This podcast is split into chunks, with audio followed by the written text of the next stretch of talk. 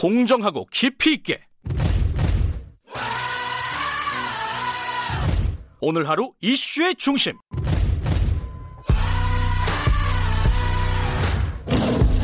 김경래의 최강 시사.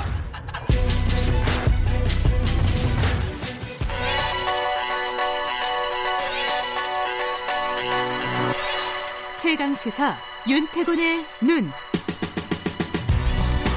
네, 윤태곤의 눈 의자와 전략그룹 더모아의 윤태곤 정치분석실장 나와 계십니다. 안녕하세요. 네, 안녕하세요.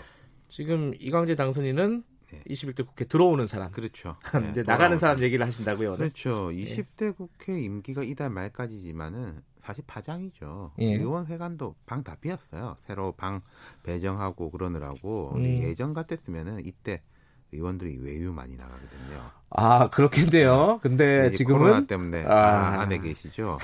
그래서 이제 뭐 등등 해서 좀 짚어보면은 어제 문희상 국회의장이 고별 기자 간담회를 했어요. 네, 기사 많이 났더라고요. 예. 정치 은퇴죠. 네. 이제 저도 참 잘 읽었어요. 그 뭐라고 말씀하셨는지 저도 네. 한 20년 전부터 봤기 때문에 제가 되게 어릴 때부터 음. 그러니까 기어이 이날이 오고야 말았다.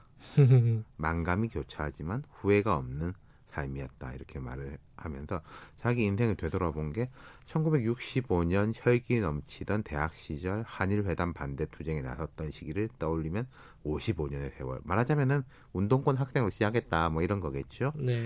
80년 서울의 봄을 기점으로 하면 40년, 음. 87년 제2 서울의 봄의 첫 저- 창당에 참여한 시절을 기점으로 하면 33년 평생 정치의 길을 걸었다고 해도 과언이 아니었다 이러면서 가장 기뻤던 순간은 1979년 김대중 전 대통령을 처음 만났던 때 음. 가장 슬펐던 순간은 2009년 노무현 전 대통령 서거 이제 날짜가 다가옵니다만은 네. 만남이 기쁘고 이별이 슬펐다 이거죠. 음, 음, 그리고 가장 아쉬웠던 순간으로 자기가 이 이야기를 먼저 꺼냈어요. 사실은 이게 기자들이 이 좋은 날이니까 이런 이야기를 뭐 해야 되나 말아야 어, 되나 물어볼까 조금, 말까 네, 망설이고 있는데 아들 그 석균 씨 이야기 예. 지난 총선 때 공천 세습 논란에 휘말렸을 때 본인이 직접 언급하면서 내가 아들 출세시키려고 위치를 이용한다는 말을 들었을 때 이루 말할 수 없는 쓰라린 심경을 느꼈다. 그게 말년의 아쉬운 점인데 본인이 직접 먼저 언급하고 이게 어떤 점에서 보면 이런 게 노련한 점이에요.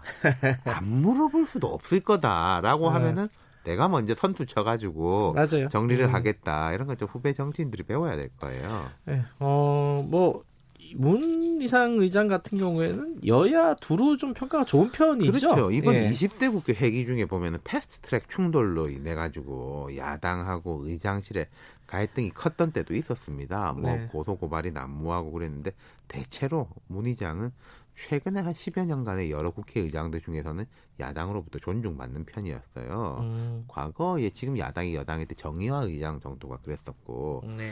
그래서 최근 뭐 20일 본회의를 하냐 마냐를 두고도 여야 힘겨루기 할 적에 주호영 원내대표가 통합당 원내대표 이런 말을 했습니다. 작년 패스트트랙 관련해서는 우리 입장에서는 섭섭한 점도 많고 네. 당의 반대도 있지만은 평생을 정치하다가 퇴임하는 의장이 퇴임사라도 제대로 해야 하지 않겠냐.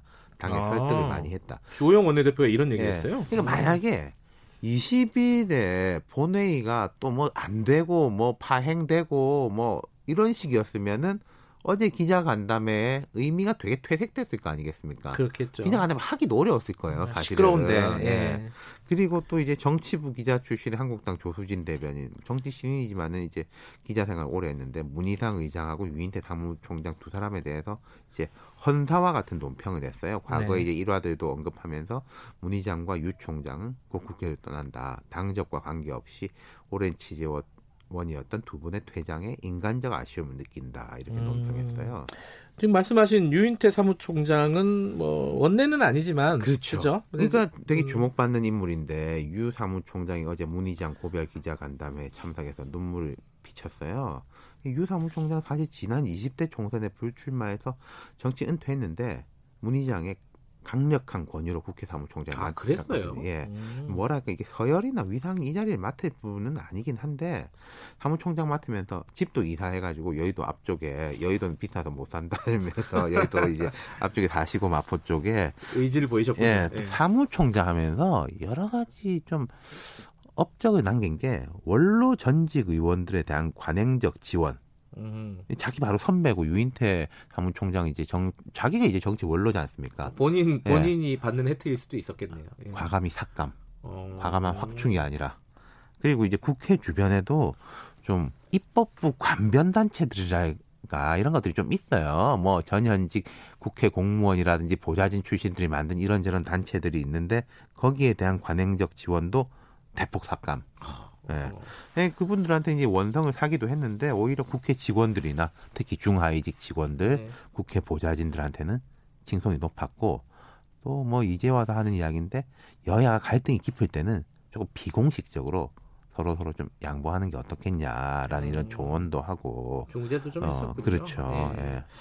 자 이제 지금 뭐 국회의장, 사무총장 얘기하셨는데 뭐 떠난 사람들은 그 외에도 많아요. 예, 또 여권에서 보자면은 원혜영 의원, 네. 원 의원도 일찌감치 불출마를 그렇죠. 선언했는데 만약에 원혜영 의원이 좀 욕심 부렸다면은 이번 21대 국회에 입성했다면 국회의장 영순이었을 거예요. 그럴 수 있겠네요. 네. 예. 이분이 이제 웰다잉 운동을 하겠다 음. 시민 운동으로 그러니까 좀 어, 일반인들도 유언장을 쓴다든지 자기 이제 삶을 정리하는 이런 음. 식의 이제 사회 운동을 하겠다 그러시고 네. 얼마 전에 사실 제가 여기 KBS 앞 식당에서 유인태 총장이 소주를 한 잔 해주셨는데 원혜영 의원도 같이 오시고 한참 어. 구별되는 정치권 안팎의 인사들이 몇 명 있었어요. 제가 네. 막내였는데 두 분 다 정말로 표정이 밝고 홀가분해 보이더라고요. 네. 나머지 사람들은 아쉬워하고 음, 이 선배님들 가시면 어떡하냐. 보기 좋은 모습이네요. 그죠? 떠날 때 홀가분하게 떠나고 예, 좋은 모습 남기고 아쉽고. 가는 분들이 꽤 있고 그럼 약간 다른 케이스들 말씀드리자면은 자 박지원 의원도 국회를 떠나지 않습니까? 네.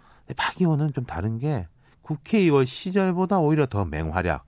국회 바로 앞에 사무실도 내셨어요. 예. 고정 방송 출연 요청이 시, 10군데 이상 들어와 있다. 뭐 요즘 뭐 TV 틀면 박, 박지원, 라디오 틀면 박지원인데 아이돌이군요, 우리 아이돌. 방송에도 많이 나오시잖아요. 예. 그러니까 탁월한 해설가이자 훈수꾼으로 음. 활동을 할 것이다. 네. 그러니까 해설가와 훈수꾼의 두 역할을 다 할 수 있는 사람이 얼마 없죠. 음. 그리고 이제 민생당 계열의 중진 의원들이 이번에 대거 낙선했지 않습니까? 네. 이분들은 완전 정계 은퇴라고 하기에는 애매한데 한 가지 포인트가 있어요. 어떤 포인트를 총선 과정에서 거의가 이낙연 마케팅을 강하게 했지 않습니까? 호남에서요? 네. 예. 뭐 내가 더 친하다. 뭐 네, 이런 네. 거. 사진도 막 싣고. 예, 그 예. 호남 대통령, 이낙연 대통령을 만들겠다. 앞으로도 이분들은 좀 그 부분을 고리로 해서 뭔가 활동을 모색할 것 같다. 음. 그리고 그렇다면은 민생당이 뭐 독자 노선보다는 좀 범여권으로 포지셔닝 하려고 할 것이다. 물론 음. 그게 지금 민주당이 그분들을 이렇게 끌어안을지 안 끌어안을지는 잘 모르겠습니다만은 아마 음. 민주당 전당대회에서 예를 들어서 지금 이제 열린민주당하고 합치냐 마냐 네. 이것도 약간 논쟁거리가 될 수 있잖아요. 그거랑 또 여기 이제 구 민주계, 음, 구 평민당계 이런 원로급들 네. 지금 이제 떨어져 있는 사람들을 또 합치냐 마냐도 논쟁거리가 될 거예요. 음. 예.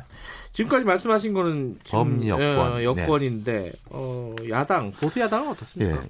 일단 20대 국회 최다선 의원이던 서청원 의원은 뭐 풍파도 많았고 한데 네.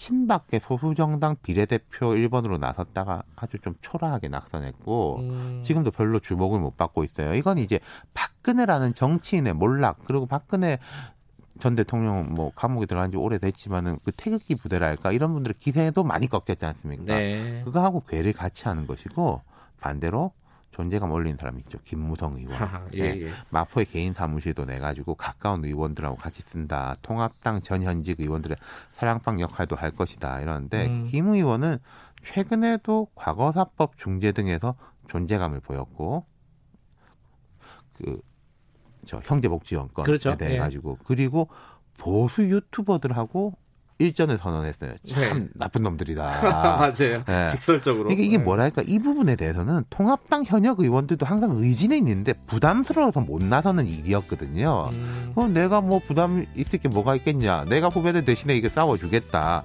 그런 쪽에 일을 도맡는 느낌이기 때문에 앞으로 역할이 상당할 거예요. 예. 김무성 의원은.